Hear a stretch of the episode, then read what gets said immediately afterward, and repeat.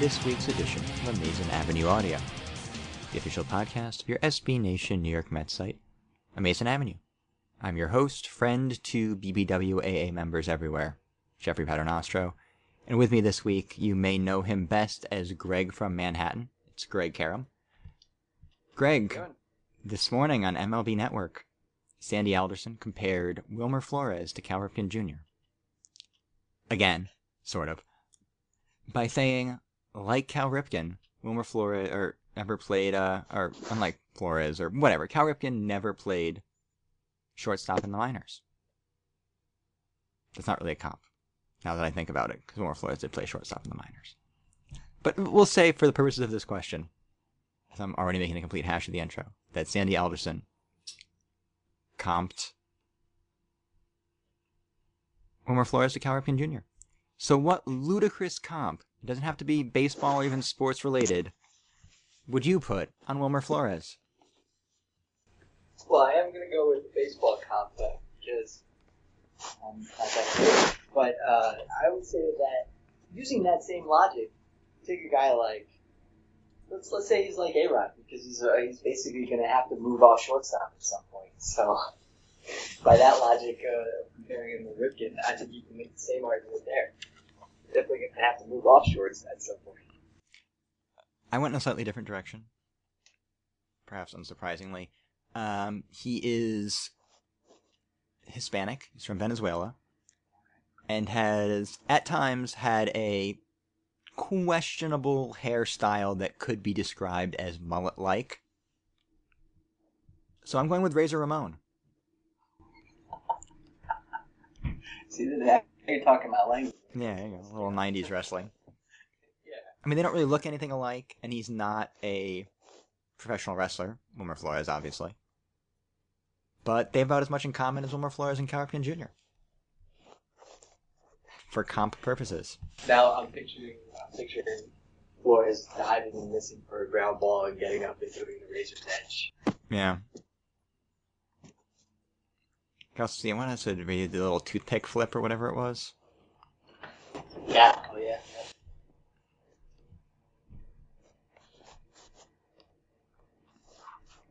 Instead of getting pinned by the one, two, three kid, he gets uh, brought low by the minus twelve point three UZR next year.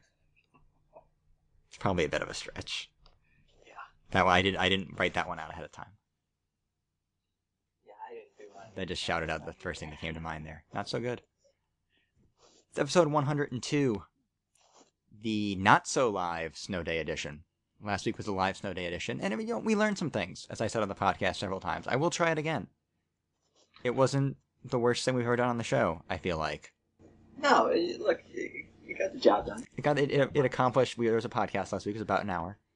Um, we'll try it again, maybe with more warning. There were a lot of people that emailed even this week, being like, "Yeah, I couldn't call in because I was at work," and I realized I assume most of our audience is in New York, but maybe some of those people had to work as well, and it wasn't practical to do a call-in show at 5:30 in the afternoon. But at some point in the future, we'll try it again, maybe on like a regular Monday night recording time, like this one. So the agenda for episode 102. Look, the Mets didn't do anything outside of Sandy Alderson saying silly things on the MLB network. So we're going to let you set the agenda. That's right, it's going to be an email show. So we have emails on prospect trades, charitable baseball, sliders, the pitch, not the TV show. As our as our email helpfully cl- will clarify, uh, and minor league part factors, or as we call it around here, the usual. Also, also later in the show, Steve Sypa will rejoin the show to help. Uh, I plug the ARG every week, but we'll let Steve do it this week since he's sort of the uh, organizer of the event. It's this Saturday at the Ginger Man. And since Steve's going to be on the show, we do have to talk about the Royal Rumble. So that's the thing that's going to happen. And where does the WWE go from here?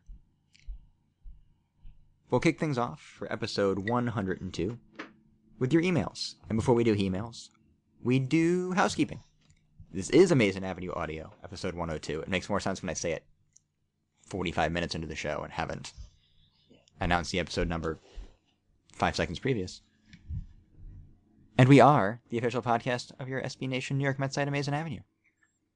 You can find us on the internet at amazingavenue.com. Follow us on Twitter at Amazing Avenue.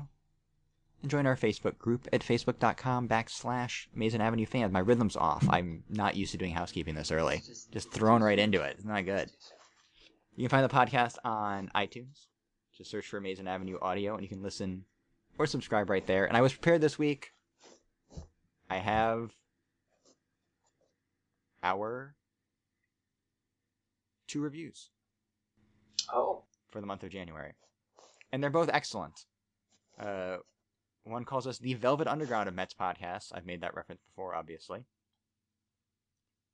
And uh, Amazing Avenue Audio embraces the sometimes dark reality of being a Mets fan while mixing in minor league scouting, sabermetrics, booze, clever jingle, second division soccer, and anything else that is a worthy distraction. And look, I love all our email, all our uh, reviews. I cherish each and every one of them, even the kind of mediocre one we were first starting out, where the guy said I needed a pop filter, which I went out and got. But this is my favorite. Uh, it's the John Sheridan of podcasts, in reference to the famous Sheffield Wednesday midfielder. Extremely talented, oozes class, and slightly drunk. That may just be our tagline from now on. I also would have been fine if it was the Babylon 5 captain.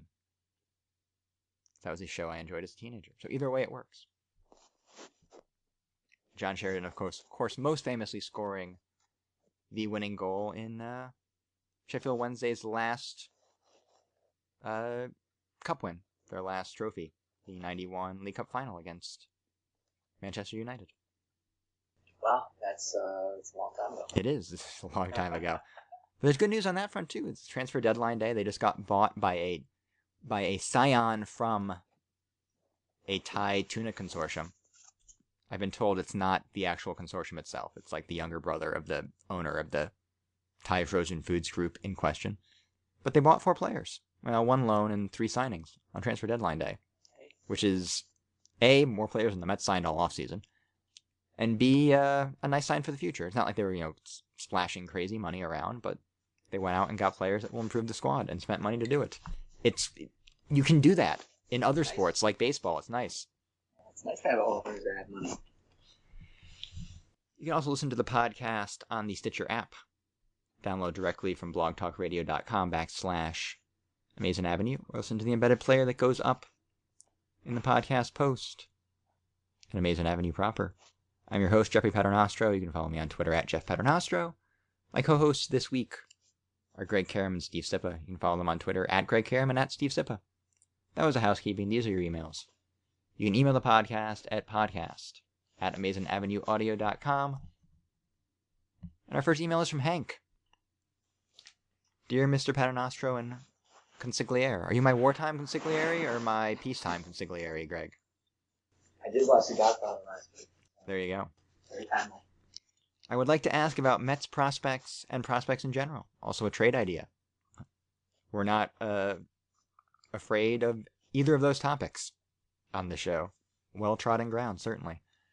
I like the Mets hitting prospects, but I don't see a David Wright or Jose Reyes coming out of the group. I don't see a guy with 80 speed, 70 hit, or 60 power in the minors.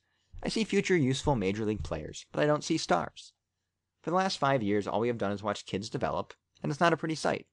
Parnell, Neese, Murphy, Duda, etc., did not arrive in MLB as the players they are now. It was a struggle, a grind, and a lot of adjustments had to be made. It also hurt the major league team. I thought d'Arnaud was going to be a Wright or Reyes type player, but even he is going through growing pains.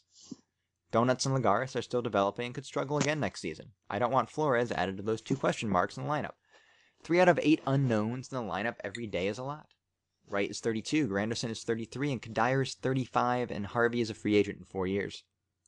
I think the Mets need to trade some of these prospects, whose ceiling is just useful major league player, for current proven useful major league players.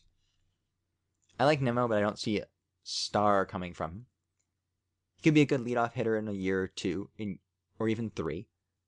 But if you're having your leadoff hitter coming from a corner, it's a waste of power position, in my opinion. I think the Mets should trade Nimmo Montero and maybe another lower level prospect for Starlin Castro, who's a name we haven't talked about yeah, a month or so, maybe. By shortstop standards, it's we're reaching back a little bit for this show. Nimmo can play center field and lead off for the Cubs, and Castro is a proven solid shortstop right now. I say that the Cubs waste at bats watching him develop, and the Mets can go with proven major league players at every position. Do you think the Mets should go for the proven bats, or can they afford to waste at bats on developing players. So there's a very good point in here, and one I think we've talked about on occasion. And that's sort of going back to the window for this Mets roster. The second most crazy thing Sandy said on the MLB network today is that they didn't feel like they had to do much this offseason because they see 10 wins of improvement just on the squad as, as currently comprised year over year. You know, but as Hank said, that's a lot of risk, and you're betting on 75th percentile outcomes for everyone. So this might be the time where you want to consider moving some of those top end prospects for better slash more stable in terms of sort of projectable outcome offensive players. I think that's reasonable. That's not, uh, the thing is with the, the prospects that he his top hundred all the time. While the Mets have a lot of top uh, prospects, have, they're not some of the guys in the top like. You know, they don't have these stud prospects to then project to you know Graves or right. So it, it, it would make sense to have some better uh, talent. I'm not sure if Starlin Castro to do it with, but I'm also not sure if they would move him for that kind of package. Well, get to the Cubs deal it, itself in a second, but I think you hit on the main point here, which is if you don't want to deal Matz or Syndergaard, um, finding a true upgrade is going to be tough. You know, look at the guys you're going to be trading past those two. Um, you know, three of your top five prospects, at least on my list, this year, they're really your 2015 depth. You're talking about Nimmo, Plawecki, and Herrera. You know, given the injury risks at catcher and corner outfield, and even let's say third base, because you know Wright gets hurt, you know maybe Murphy slides over and Herrera comes up. They've kind of boxed themselves in with this roster that they've created over this offseason, as much as they've you know created a roster. Um, they need these guys. They need these guys to pan out. Yeah. You know, more than one too. I, I mean, that's really projecting. And I think that as far as a trade goes, I mean, yeah, if you throw Matz or Syndergaard out there, you're still going to get a bite, even though we're into February now. Teams will listen. But I think the ship's kind of sailed on a, on a on a big name, and those top tier players cost money. Even Castro, who's on a very reasonable deal, you know, you're adding you know, the deal that Hank comprised. You're trading, you know, five hundred thousand a year guys, cost controlled, pre arb guys taking on, you know, 8 to 10 million. They can't afford to do that. And the Cubs, from the Cubs position, they're they position themselves to win now by signing Jon Lester. So I don't see them dealing Castro in 2015. Addison Russell needs time. Uh, Baez makes Flores look like Murphy in terms of stable, projectable outcomes. And you know, Starlin Castro gives them the best chance to win now. And I still think it does take more than that. It's a cheap deal, somewhat proven commodity. I don't love it, but we've seen the price for shortstops, any shortstop, and it's pretty high. But Hank's right. You know, that's three pretty big questions. Look, I believe in Travis d'Arnaud. I think d'Arnaud, I don't think he's going to be, you know, Joe Mauer off the bat. I think he's a guy, I think he's going to hit this year. I believe in the bat you know, 260, 20 bombs. That's very, very nice for your catcher. But yeah, Juan Lagares, Wilmer Flores have offensive questions. And if they don't hit enough for every day, there's no backup plan. And there's no major leaguer or organizational depth if the older players get hurt. And especially not if you're dealing from sort of that, that next tier of prospects those are your organizational depth, basically. Yeah. They need these guys to pan out. They do. And if, if they do, you know what? It's a high variance team. Alderson's not wrong. They could be 10 wins better this year just from internal improvements. They could also be 10 minute 10 wins worse if people get hurt or regress.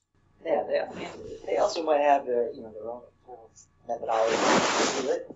Eight of those wins might come from Harvey in their calculations.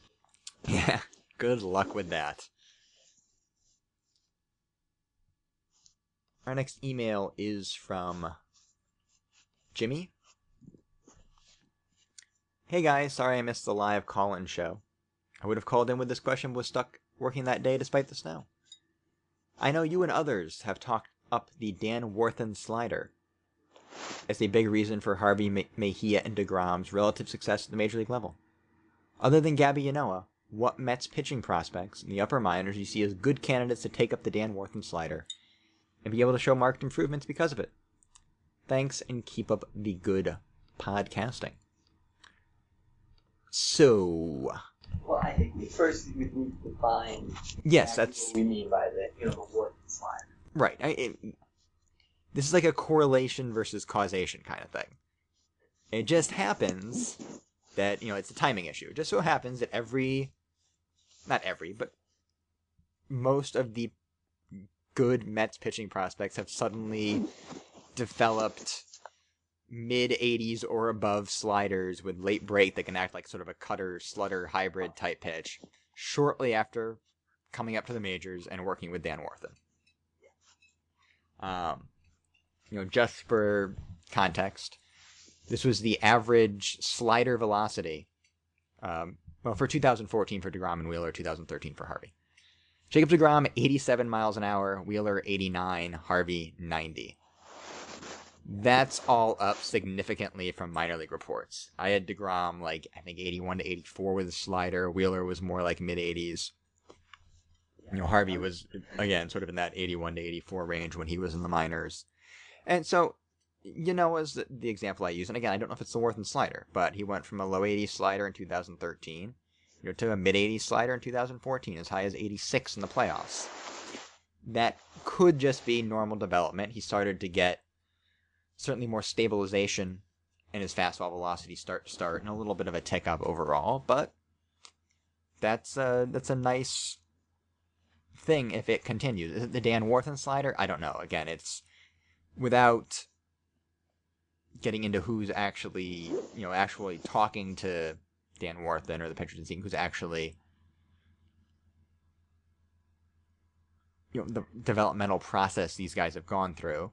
But calling it the Warthen slider is easy enough shorthand, I think. And these are all these are all big grade jumps too. Is the other thing. It's not like um, Uh, you mean the with the pitch as soon as they learned it. Yeah, it's not just they they're throwing it harder. It's a though generally if you throw the pitch harder, it's going to be a better pitch. Um, you know, Degrom went from having a slider that flashed average to you know a slider that sits closer to there. Wheeler went from a you know flash average to flash plus. Harvey went from you know 55 to 70, which is pretty big jump. Um, and, and the, Wheeler one, it seemingly came more out of nowhere. I feel.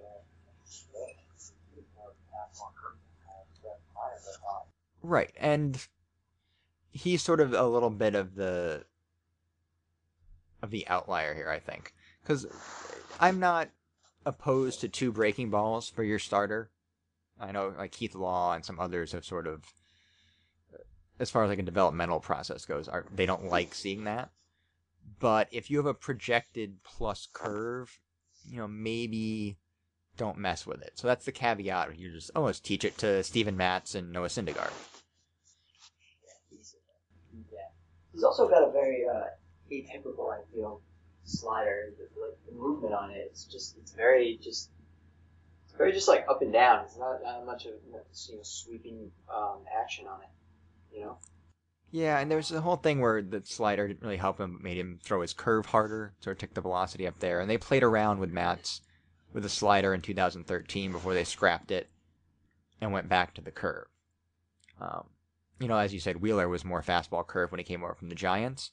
And it's a slightly different situation, sort of given his lack of a of a changeup at the time and even now. You know, the, the guys that sort of fit the mold, you know, Harvey had two average, maybe 55 breakers. There wasn't a standout breaking ball here. You know, DeGrom didn't have an average breaking ball, certainly. So you teach that, try to give them an extra, a little extra edge. And you know if it's that mold, Because then they've again they've dabbled with the curve with him, but he doesn't really have one to speak of. And he already has some feel for the change, which I think makes learning a new breaking ball grip somewhat easier than sort of the reverse. I think it's easier to develop a breaking ball if you have a good feel for the change than than vice versa. And, you know, as far as candidates uh, to develop the wood slider, uh, probably go with Montero. See, uh, yeah, it's it's always tough because he doesn't throw a hard one. He's never really developed. I mean, they've tried a d- bunch of different things with his slider. I thought about Domingo Tapia too, but that arm slot's not great. You know, Marcos Molina already throws one. You know, Matt Bowman's a guy that could use that kind of a pitch. He does have a harder slider, sort of a cutter in relation to sort of his humpy, slow curve. Yeah. But- Mazzoni. Mazzoni, sure. You know, a fastball split guy could definitely. Actually, Mazzoni might be the best case, but you know, it's it's it's not as simple as showing a guy a grip or an arm action. You know, an arm slot plays as a plays into it here too. And sometimes guys improve, but you don't want to call it a Warthen slider. I mean, Gee's got better, but there wasn't really a tick up in velocity or I think a change in in shape.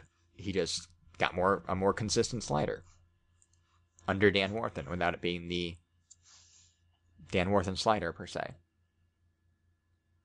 So I guess the too long didn't read here is pitchers, especially pitching prospects, are more case by case beasts than hitting prospects.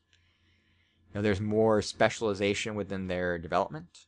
Uh, maybe it's just their development is less predictable and kookier, but I don't think it hurts by treating it as a specialization or case by case kind of thing where you look at the pitcher and what can you do with this pitcher given the pitches he already has, his arm slot, his ability to repeat. Um, but I will say this: they're four for four so far developing that pitch with a cautious five for five with Ynoa. So fuck it, teach it to everybody. You know what's the? I mean, I guess the worst that can happen is these guys become over reliant on their slider. It does, especially a hard slider. It does increase the risk of elbow injuries, but pitchers get hurt. So until they get hurt one way or the other, you might as well try to make them better pitchers. Our next ema- email is from Gabriel. Hello, Jeffrey, and not Jeffrey. My question is in regards to player development. When you look at the park factors of the Mets minor league affiliates, most of them are pretty close to neutral except for two that stick out. Cashman Field in Vegas, historic Grayson Stadium in Savannah. I'll also throw in uh, MCU Park in Brooklyn. Is a fairly extreme pitcher's park. Um, by some park factors, uh, even more extreme than Grayson as far as left-handed power goes. I think this seems pretty advantageous because it gives the front office the opportunity to evaluate both pitchers and hitters in extreme environments. Theoret, are you packing for a trip out there? You know what? The phone was, phone was in my pocket. It Yep. bounced back. Oh my god. Theoretically, it's good to see how Thor and Montero react to the thin air and fast infields of Vegas, just as it's good to see Dominic Smith learn to use all fields, because Savannah is where left handed power goes to die. The adversity is supposed to help them along in their development. Also, theoretically, you could pump up their trade value by placing them in favorable situations. Perhaps the Mets are banking on Plawecki blowing up Vegas and being the lead trade chip for a major upgrade in July. My question is, given you had both an extreme pitching and extreme hitting environment in your minor league system, where would you want them in the developmental ladder? Closer to the big leagues in order to maximize trade value, further down towards infrastructure to emphasize mental toughness, and try to consolidate the gains in mental approach earlier? How does Citi Field's park factor play into your decision? I think I'd like AAA to be pro pitcher and AA to be pro hitter, but I'd love to know what y'all think. Or do you think that extreme environments are a hindrance, and all the minor league parks should play neutral or even like mini Citi Fields? Thanks for giving me one to two hours a week to scratch my Mets itch during the long, cold, baseballless winter, Gabe. P.S. I'm sorry the Twins got out of New Britain and you'll mix Buxton and Sano this year. And you'll instead be treated to Rockies farmhands. Tough break. Um, a note on that, and yes, that's not. That is a thing that happened. New Britain is now a Rockies affiliate. I will say, though, that the Rockies system, to start, you know, I don't know about long term how it's going to play out, but for 2015, yeah, I got a shot at Eddie Butler, depending on how healthy he is. And by the second half, I could have Kyle Freeland, David Dahl, Raimel Tapia, Ryan McMahon. That's plenty of interesting names. But yeah, it's not and Buxton. Uh, on minor league park factors, neutral is best. We can adjust for the environment. I mean, the California League exists. And, you know, from my perspective, I'm looking at stuff unrelated most of the time to what might get affected by thin air or big power alleys. I do think weird parks can create bad habits. Um, these guys are driven to succeed by their nature and by the fact that they're professional baseball players, even at the lower levels. So they're they they're going to do what they have to to succeed. Uh, that can lead to bad adjustments. Yes, you can coach that out of them. Yes, you emphasize development over results. But when a guy's out there on the mound and he can't get the, his curve to break the way he wants because of the air, the altitude, you know, does he start overthrowing? Does he start altering his mechanics to snap off that breaking ball? That it makes me a little nervous. You know, fastball command and Grayson. It doesn't have to be that fine. I mean, yes, they're out there working on that, but if you know you can throw a 93 mile an hour fastball down ish in the zone somewhere, and if it gets a lot of plate, it's a long fly ball to Champ Stuart, you can get into bad habits. And sort of all those things, the working all fields, the mental toughness, you can teach those things in neutral parks. Baseball's hard, even minor league baseball. These guys are going to fail. And that's what your minor league coaching should be doing. You should be, you know, Dominic Smith should be working, if he's supposed to be working on going to the opposite field, should be working on going to the opposite field in St. Lucie, too. You know, it doesn't have to be Grayson. He shouldn't get punished when he just absolutely craps on a 91 mile an hour fastball up he can pull. That doesn't. I don't think that's a, a net positive. Yeah, that, that, that whole explanation of what he was doing this season seemed a little flimsy. Post hoc narrative, but um, I agree. I don't think you want uh, extreme environments at any part of your development plan. I don't think one's better than the other. I don't think placing one in AAA and having one the other one in double A, like it's, it's just not going to help. It's it's I think, like you said, neutral's best, any kind of extreme in terms of like environment too. Like you, know, you, definitely wouldn't want a AAA like Vegas environment in you know you're definitely in your lower minors while you're still trying to learn pitches and, and find that repertoire. So I think that if, from that perspective, it's maybe good that it's you know AAA where you're basically you know, almost at the level that you're going to be by the time you get to the majors. But you know, I, I don't I don't want any extreme environments at any level. It's just it, it, it, not only is it not helping development, it also like it's just annoying to explain it to everybody and people you know jumping to conclusions and uh, just it's the worst. And I don't think it does much for these guys' value. I mean, scouts see these guys and they know the parks, they know the league, they know the environment they're in. Again, they're looking for things other than a guy who hit a ball 420 feet in Asheville or high desert. And, you know, players don't, you know, neutral park, yeah, players, it's not like players haven't broken out for this organization in St. Lucie, St. Lucie and Binghamton, which are probably the fairest parks and leagues in the system. Um, but I mean, yeah, you're you're at the mercy of the affiliate system. That's who you end up with in a lot of cases. You know, they may stay with the Savannah group. They may move to Charleston or Columbia. Sorry, uh, next year, and they might build a stadium that's a extreme pitchers park. And they're stuck with that. It might be another pitcher, uh, another hitters park. They're stuck with that. It could be completely neutral, and they're stuck with that. You don't get to I mean, you can try to set your system up so you're in more neutral parks, but then you could do, do things like piss off Norfolk and Buffalo. And that doesn't happen anymore. Um, I think, yeah, I just think. I don't think it's the end of the world that they're in Vegas and Savannah. Again, I think it comes down to your coaching, and it comes down to the individual player in a lot of cases. Um, but I given a choice, you know, give me Binghamton and St. Lucie. The current mix is very annoying. Our last email is from David. Hi, Jeff and co-host Harper from the Mets Boys and Desert Island Mets podcast here. I have been on Desert Island Mets. I, I enjoyed it greatly, as I think I've said on the show before. It's a slow day at work, and while trawling through old Facebook pics, I came across the one attached.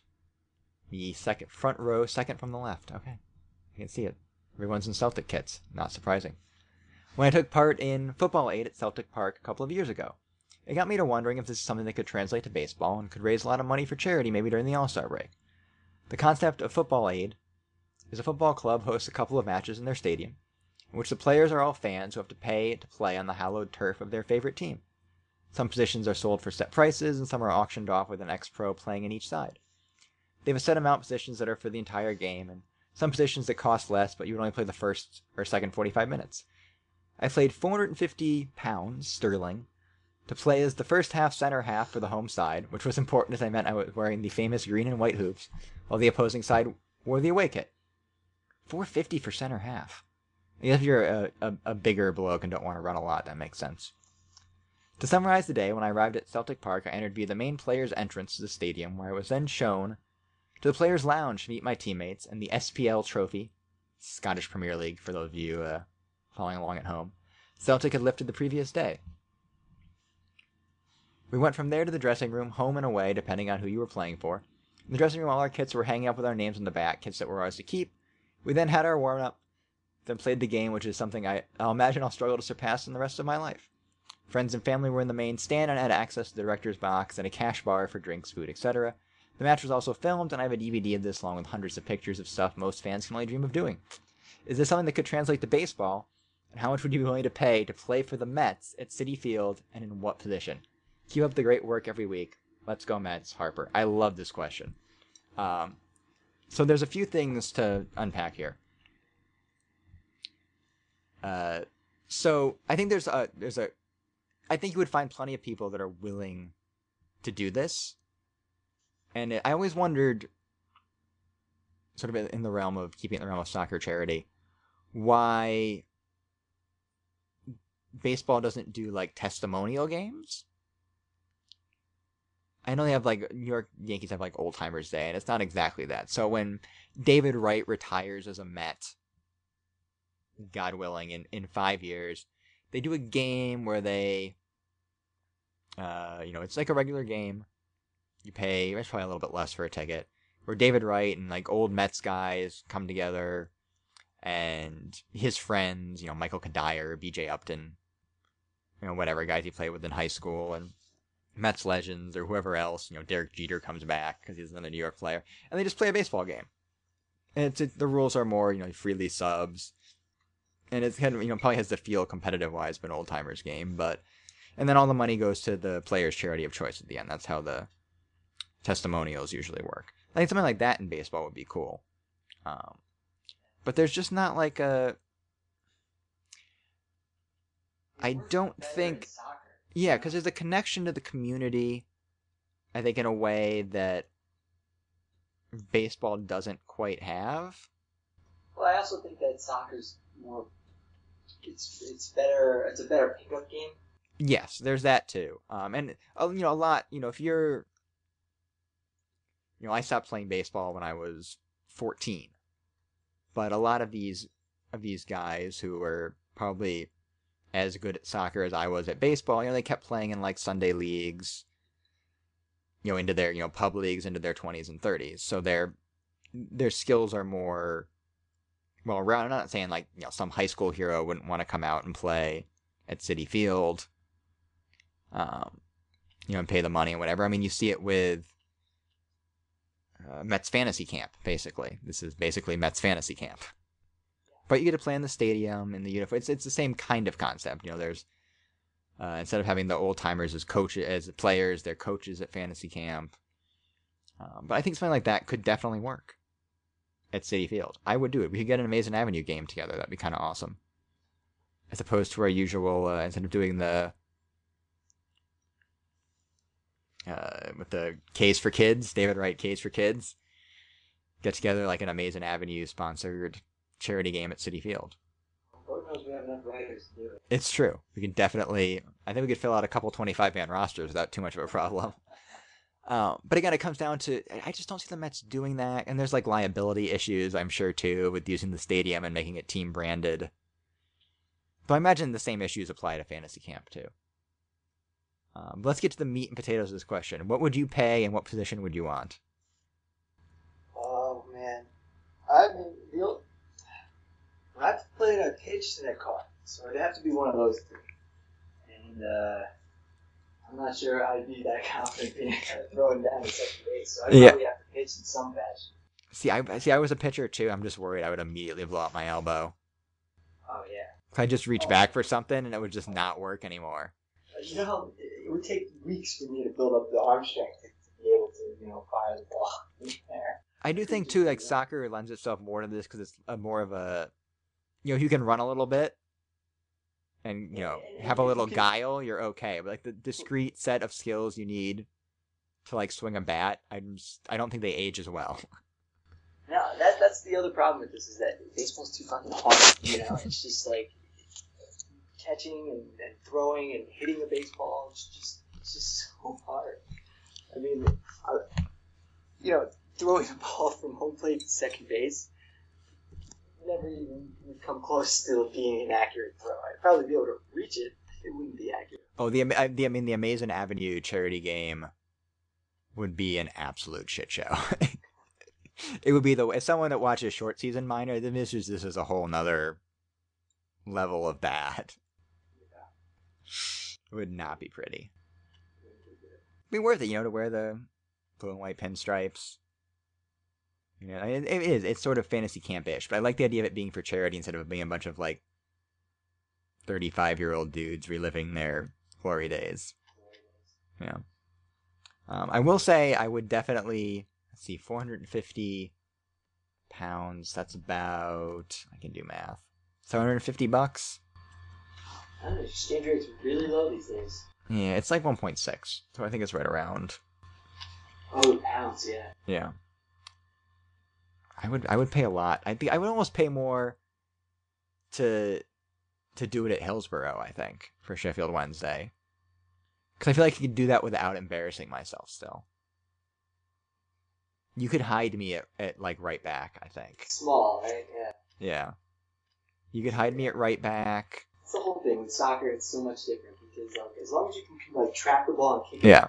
you know, in, in two seconds, you know, you, you can pass and, not and look confident. I've still maintained a basic. I also play, stopped playing soccer around the same time, but I've maintained a basic level of, you know, competency with terms of like strategy. I can do overlapping runs and cross it into the box. I can still run a little bit. Yeah. Um, you know, I can mark a guy if worse comes to worse. That takes hustle. you know, Yeah. Running skill. Yeah. You run around. Just don't ask me to do anything on set pieces, and we'll be fine. That doesn't translate into baseball. Like 450 for a half. It's, I can only imagine what everybody wants to play striker, because a, it, you know, at you're at the age of the people that are going to do this, it involves the least amount of running probably. and you know, you get to put it in the back of the net. But I'd even take the away side. I like the away kit this year. It's nice. I I, mean, I own both, so. But it's, it's I think it's I think it is a good idea, but I feel like the baseball does their charitable stuff in a different way. Yeah, like pay money and check out the clubhouse or something. Yeah, I mean they do a lot. I know they do a lot of auctions. They do like game used merch auctions and stuff like that for for whatever. But I think they don't want people like the other problem is you know with baseball there's a game every day during the season, pretty much. Right. So when do you schedule? You know when are you going to schedule it? Keep the grounds. And logistically, it's a bit of a, a nightmare as well. But I'm totally I will you know I'll throw in a couple hundred bucks and I'll play second base. I mean, I feel like for the purposes of the joke on the Amazing Avenue charity game, I should probably play shortstop. yeah. Yes, I don't think I have the arm to make the throws from the hole anymore, though. I played a little short in second. It also, yeah, it's, a, it's a major league dive. yeah, it's, It's a little bit different than the ones we were playing when we were 14. well, 14 I think was the standard standard field, at least the ones that I played on. Yeah, I mean there weren't like fences; it just like ran up to a lake. It was probably like 450 to the lake. But other than that, It's a long throw. it's still a long throw from the yeah in the hole on the backhand on the that's you know 120 130 feet. I could make it. My I would immediately need to put like a Salonpas patch on my shoulder probably. I might just wear it for the game at that point. I don't throw things anymore. Yeah, it's, it's four not part of my Advil and a bottle of beer, and I'll probably be able to get through the game without severely hurting myself.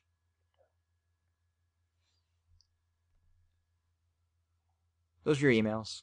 Once again, you can email the podcast at podcast at amazingavenueaudio.com.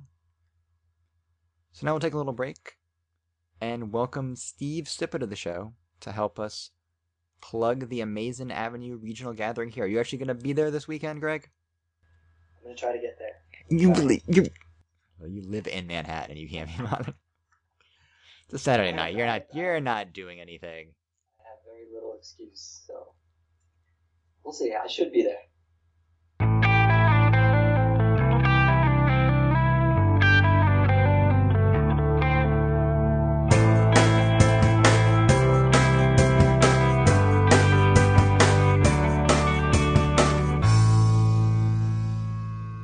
Welcome back. Joining the show now, as promised, to help plug the Amazing Avenue Regional Gathering here, happening this weekend at the Ginger Man in Manhattan. Primarily because I don't remember a ton of last year's edition, for reasons that will become fairly clear fairly quickly in this segment. It's Steve Sypa. Steve, welcome back. Thank you. How's everyone doing? Doing well, doing well. I think before we get into the ARG plug, after having you on at Christmas to discuss pro wrestling, we need to at least touch briefly on last weekend's Royal Rumble. Now, you were supposed to go to this event live I in was. Philly, so explain to our listeners what happened. Well, I, I bought my tickets a while ago, and I was very excited to go. So um, as I was driving down, I got off the Goethals Bridge, and I just got onto the Jersey Turnpike. Maybe two or three minutes after getting on, my hood suddenly flips up, smashes into my windshield, glass goes flying everywhere. I can't see. Somehow, uh, I I make it onto the shoulder. I guess I was just very lucky that a a giant shard of glass didn't impale itself on me, and b that there wasn't really too much traffic on the highway, and I was able to get over safely. Fortunately, you were not recently uh, in a situation where someone saved your life by having a psychic vision of a catastrophe in the fu- in the near future. Yeah, no. Well, No final destination type scenario here, as I explained the joke after making fun of Greg Karam for doing it last week. Well.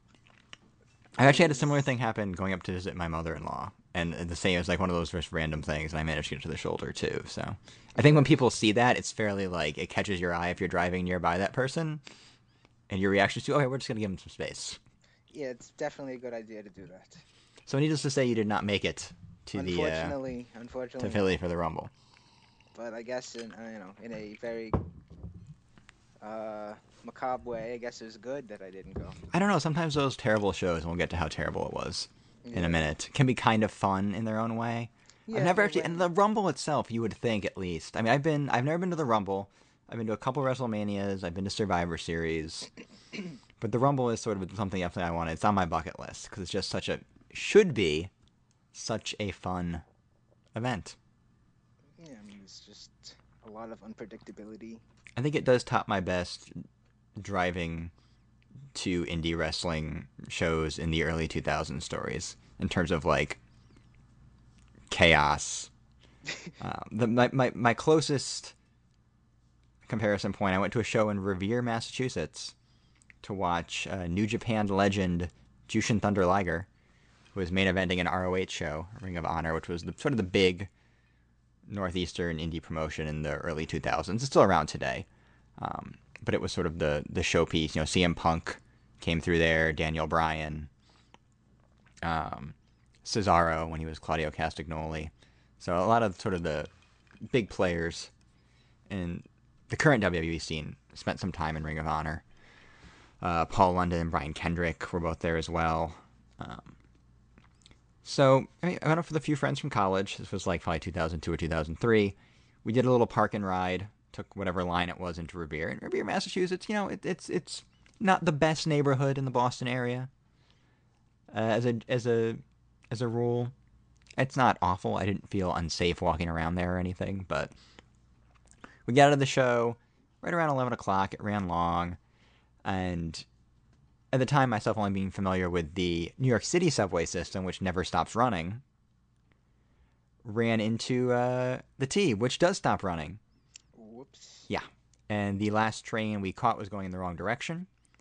So we ended up after a a ride with a taxi cab driver who's going to take us to a bus station because the buses might still be running to the T station or near the T station in question where we had parked. Uh, that ended up not coming to fruition. We missed the last bus as well, I guess. Like it's not even a real city, Boston. So we ended up staying at a uh, Holiday Inn. I think that night, the four of us in two beds. So that was fun. It's a bonding experience. It is. And the other good one I have is going to a show in New Jersey to see Milano Collection AT, who at the time was also in New Japan, but I knew him from uh, and Dragon Gate, which is my favorite Japanese wrestling promotion, really my favorite wrestling promotion of all time. And he was a big star there for a few years. Uh, he was doing a, a, U.S. tour and again on an ROH show. This was before the days of GPS. This would have been like 2004, I think, is when he left uh, Dragon Gate for New Japan. Uh, ended up just horribly lost because I guess there was two. There was at some American Legion Hall. There were two streets in the city with that same name, or the street changed names at some point. So after stopping at like uh, a Wawa to try to get directions, we were running like 45 minutes early. We end up getting there just after the show starts, and I'm like, well, it was a crappy trip, but it's okay. There's no way like he went on first or anything. We walk in, the match had just ended, he's in the center of the ring with his hand raised. Well, at least he won. At least he won. Yeah, it was great. So that was. Were there any Were there any jug handles involved in this debacle? Jug handles? No, I don't believe so. Oh, I, I I hate jug handles. They're the bane of my existence. It's just the stupidest thing. I hate Jersey for jug handles. Yeah, I don't. Th- I don't think it was just. It was 2004, and we didn't have GPS. Yeah. I had a flip phone. That's where we were. Did you have the razor? I had the razor. I had a Oh, Motorola you razor. Yeah. Now it's like, and sort of a funny counterpoint to that story is we were going to a show in Delaware, CZW Tournament of Death, because they had gotten kicked out of New Jersey for using light tubes or whatever. And it was in Dover, at the literally in the patio of some bar in Dover. And we drive into Dover early, and we're just like, we didn't actually look up the address for some reason, or like how to get there.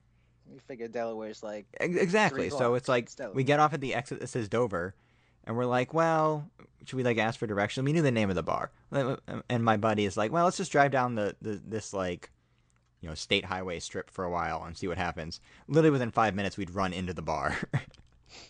exact. 'cause so we went we went to a, we went to a Bob Evans for lunch, which is about as Delaware as you can get, I think, Mm. and then went to the show. So sometimes it works out well. I would have rather that happen for the, the Jersey show where I want to see Milano Collection AT instead of like Necro Butcher getting his tongue stapled to a turnbuckle. Well, where else are you gonna see a, another human being staple a person's tongue? Only at CZW shows. hmm hmm So I guess we should get to the Royal Rumble proper. Now that we've killed some time with indie wrestling talk and completely turned off whatever audience remains of the show. Um, the funny thing about the Royal Rumble, Steve, is the title match between Brock Lesnar, Seth Rollins, and John Cena. Probably the best sort of three-way dance triple threat match I've ever seen from the WWE. It was very good. It was, it, was- it's you know an early contender for sort of match of the year, depending on how you felt about the big New Japan show matches. But it's going to be something that's going to be tough tough for the company, I think, to top the rest of the year. Right. I mean, you have Brock Lesnar, who's obviously a marquee attraction just in and of himself. You have Seth Rollins, who's arguably the best actual wrestler that they have on their roster, on their main roster. And then John Cena is is John He's- Cena. Yeah, he's just I mean, love him or hate him, and he it's, he knows how to how to crank up the emotions. yeah for either side. I mean, the singing along to the John Cena su- John Cena sucks singing along to his theme when he came out was pretty choice. Mhm. And it's a Philly crowd. It's just you have to understand something about the Philadelphia crowd. It's a little different than other WWE crowds or pro wrestling crowds in general because of the influence of ECW in the mid 90s. Now that gets overblown, I think, sometimes on the internet and other places, but it's a little they can get a little punchy. As Mets fans, we should we should all know that Philadelphia is just a hive of scum and villainy. So So they were definitely cheering for Brock Lesnar the entire match, which is Mhm. okay because Brock Lesnar is very awesome now. Like he was good in his initial run in the WWE. Certainly, I enjoyed his work. Um, since he's come back from UFC and sort of incorporated that into his his character, I think he's just taken it up a notch in terms of the sort of the way he presents himself in the ring. the the you know influence of MMA on wrestling and you know strong style wrestling from Japan and everything is a lot more prevalent nowadays than it was even you know 10 years ago or a little bit less when he was first well a little bit more I guess whatever when he was first around and he's just such a physical looking specimen that it really adds to his character I mean, he was, uh, you know, he could do shooting star press, things like that back when he first started, which is very impressive. But I mean, the guy, it's he was an NCAA champion wrestler.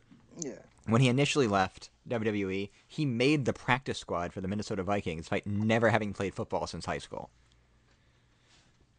That's what kind of ridiculous, you know, athlete he is. And then he went to MMA and won the UFC heavyweight title quickly for a guy with not a ton of mixed martial arts background in the interim.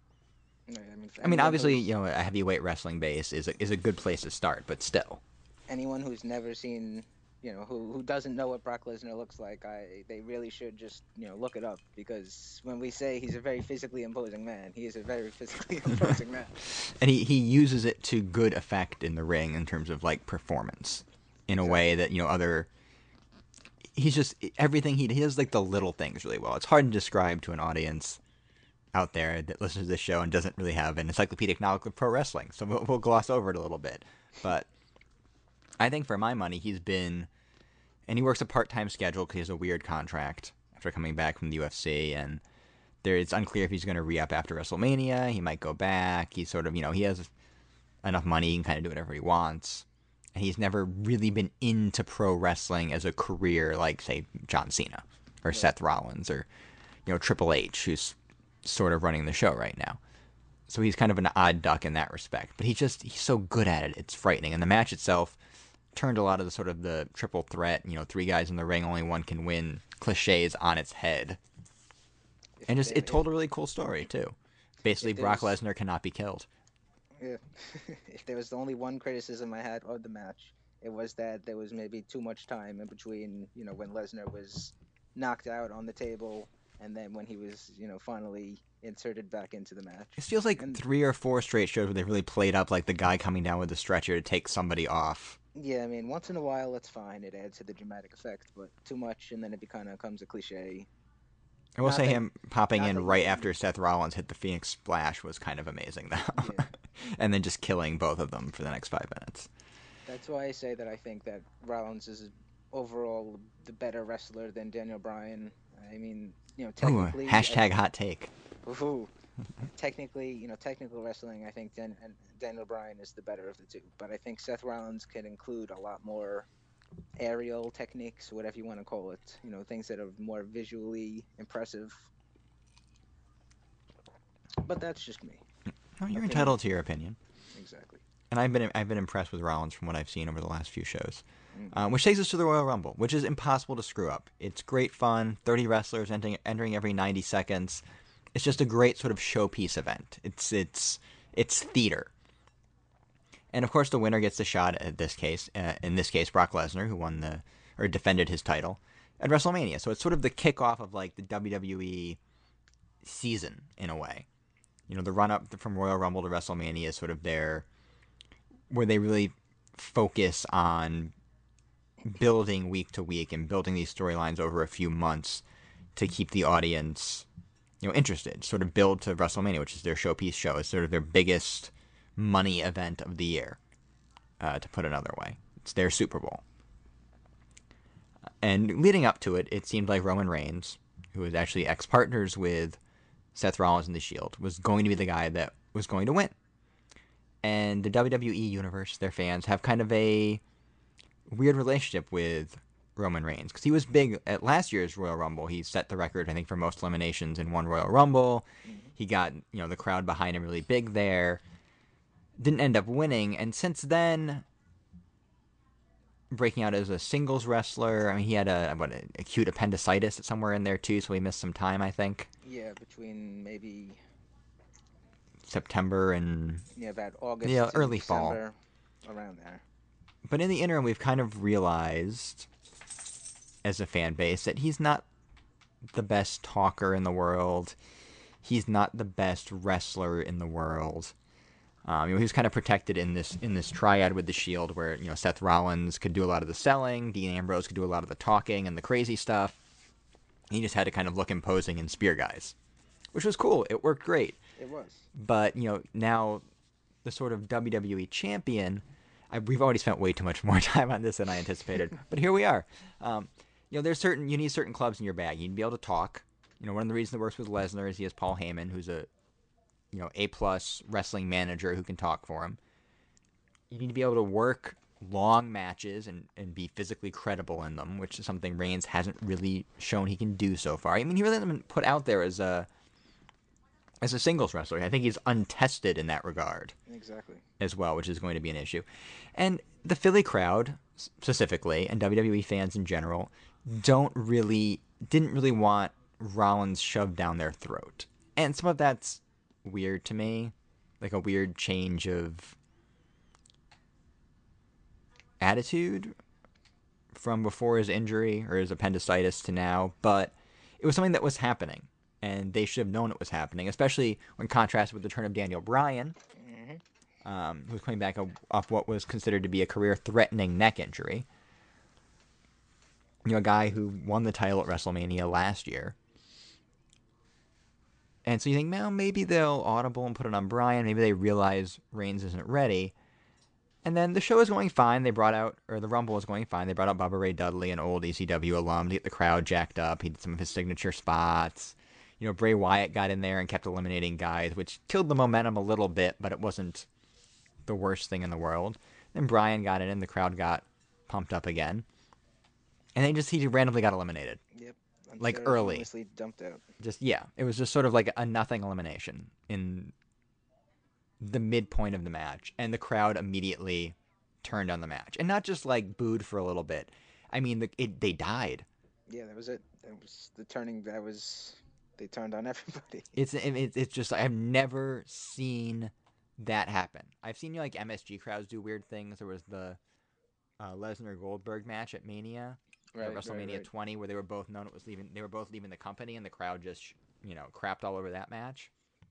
But it was a one match thing, and the like they run a little counter for the last 10 seconds. And one thing happens every Royal was they count along with the counter. They weren't counting along with the counter. It's like the one crowd spot that's impossible to screw up in professional wrestling is fans counting around, counting along with the Royal Rumble counter. And after Daniel Bryan was eliminated, they killed it. But they didn't stop there.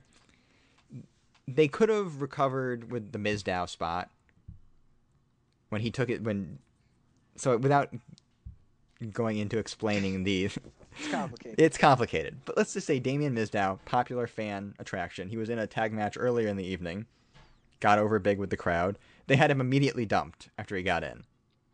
Uh, Dean Ambrose, the third member of the Shield with Rollins and Reigns, uh, unceremoniously dumped. He made it to the final four technically. Uh, Dolph Ziggler, number 30, big hero of Survivor Series, knocked out by the Big Show, unceremoniously dumped. And all of this builds around Roman Reigns coming in and getting booed like you would not believe. Mhm. It was in. It's almost incredible to watch it because I've just never seen anything like it.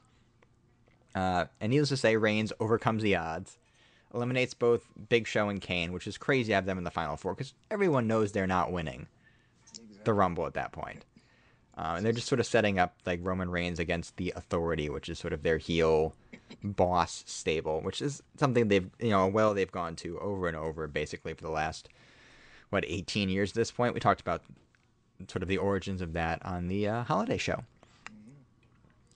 And then the best part is The Rock You know, The Rock. We all know The Rock. I think if you're listening to the show, you know who The Rock is.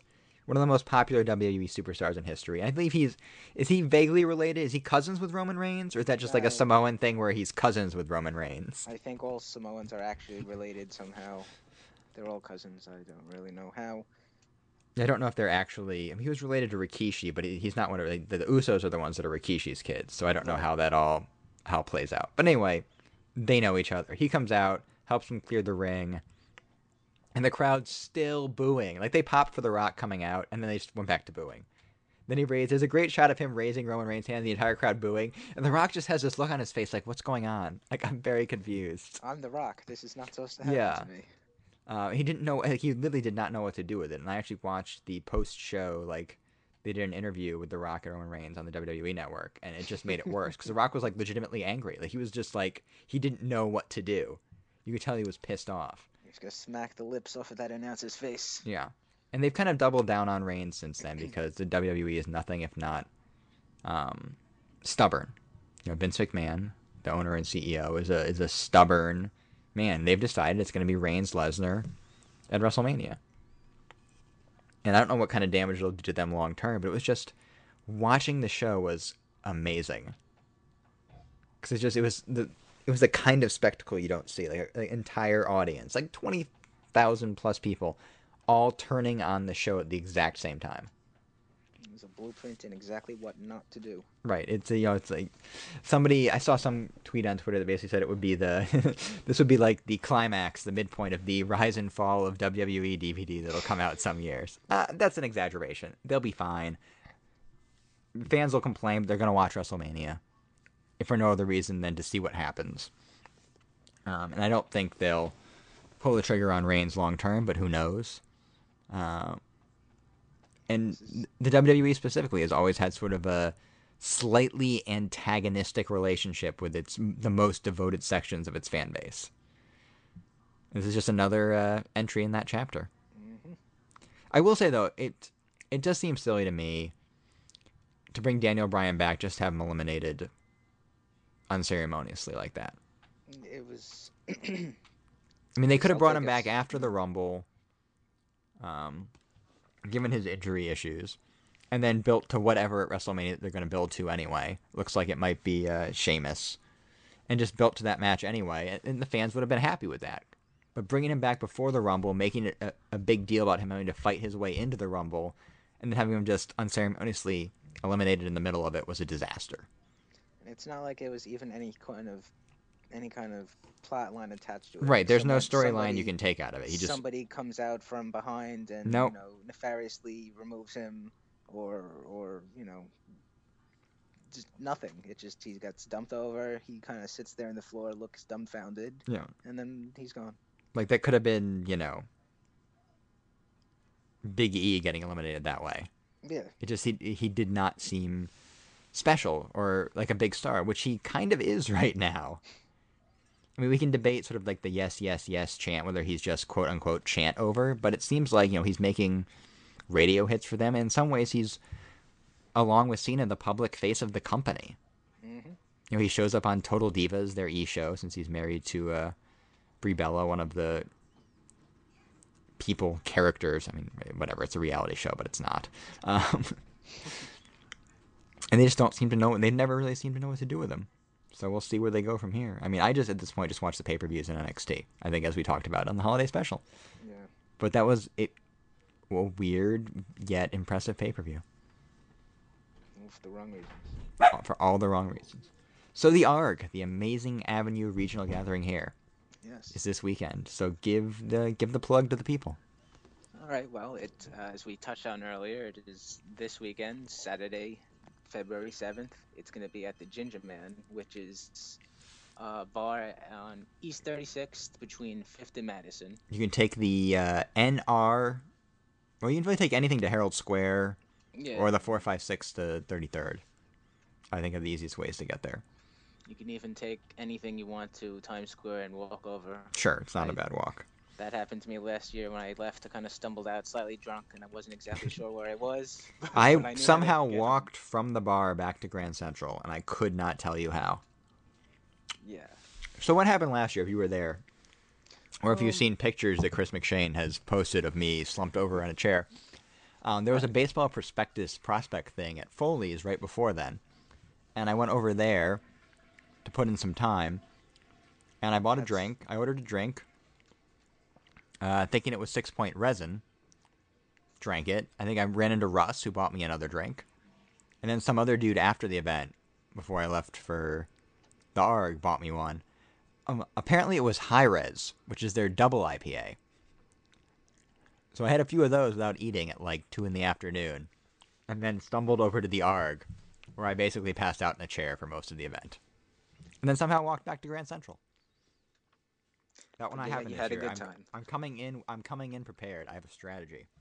but I highly recommend it. It's just a, a you know a meetup for Amazing Avenue writers and commenters and lurkers and whoever else. Exactly. Last year we had about 15 to 20 people, give or take. Hopefully, again this year we have about the same amount. Maybe it would be nice if we had even more. And where else can you actually talk about, you know, fWAR, XFIP, or you know, We won't be. Don't bring up XFIP in my presence unless you're Um, unless you've got about 15, 20 minutes to kill and I go off on it after a couple beers. But that might be interesting. It might be. Jeff, get Jeff drunk and have him talk about XFIP. I can, we can talk about all kinds of things off the record at the at the ARG if that's your uh, if that's your uh, preference. Very great Cool. great tap selection there. I've already been scouting it out ahead of time.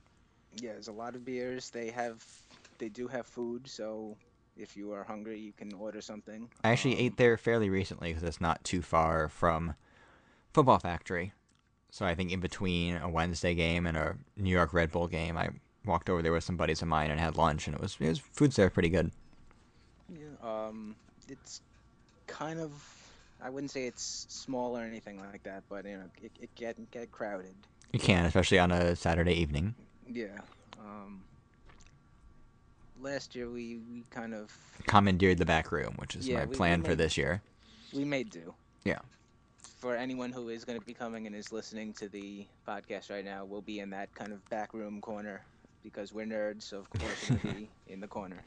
If I'm uh, feeling ambitious, I may bring my little podcast setup here that I'm using now and do a little Q and A.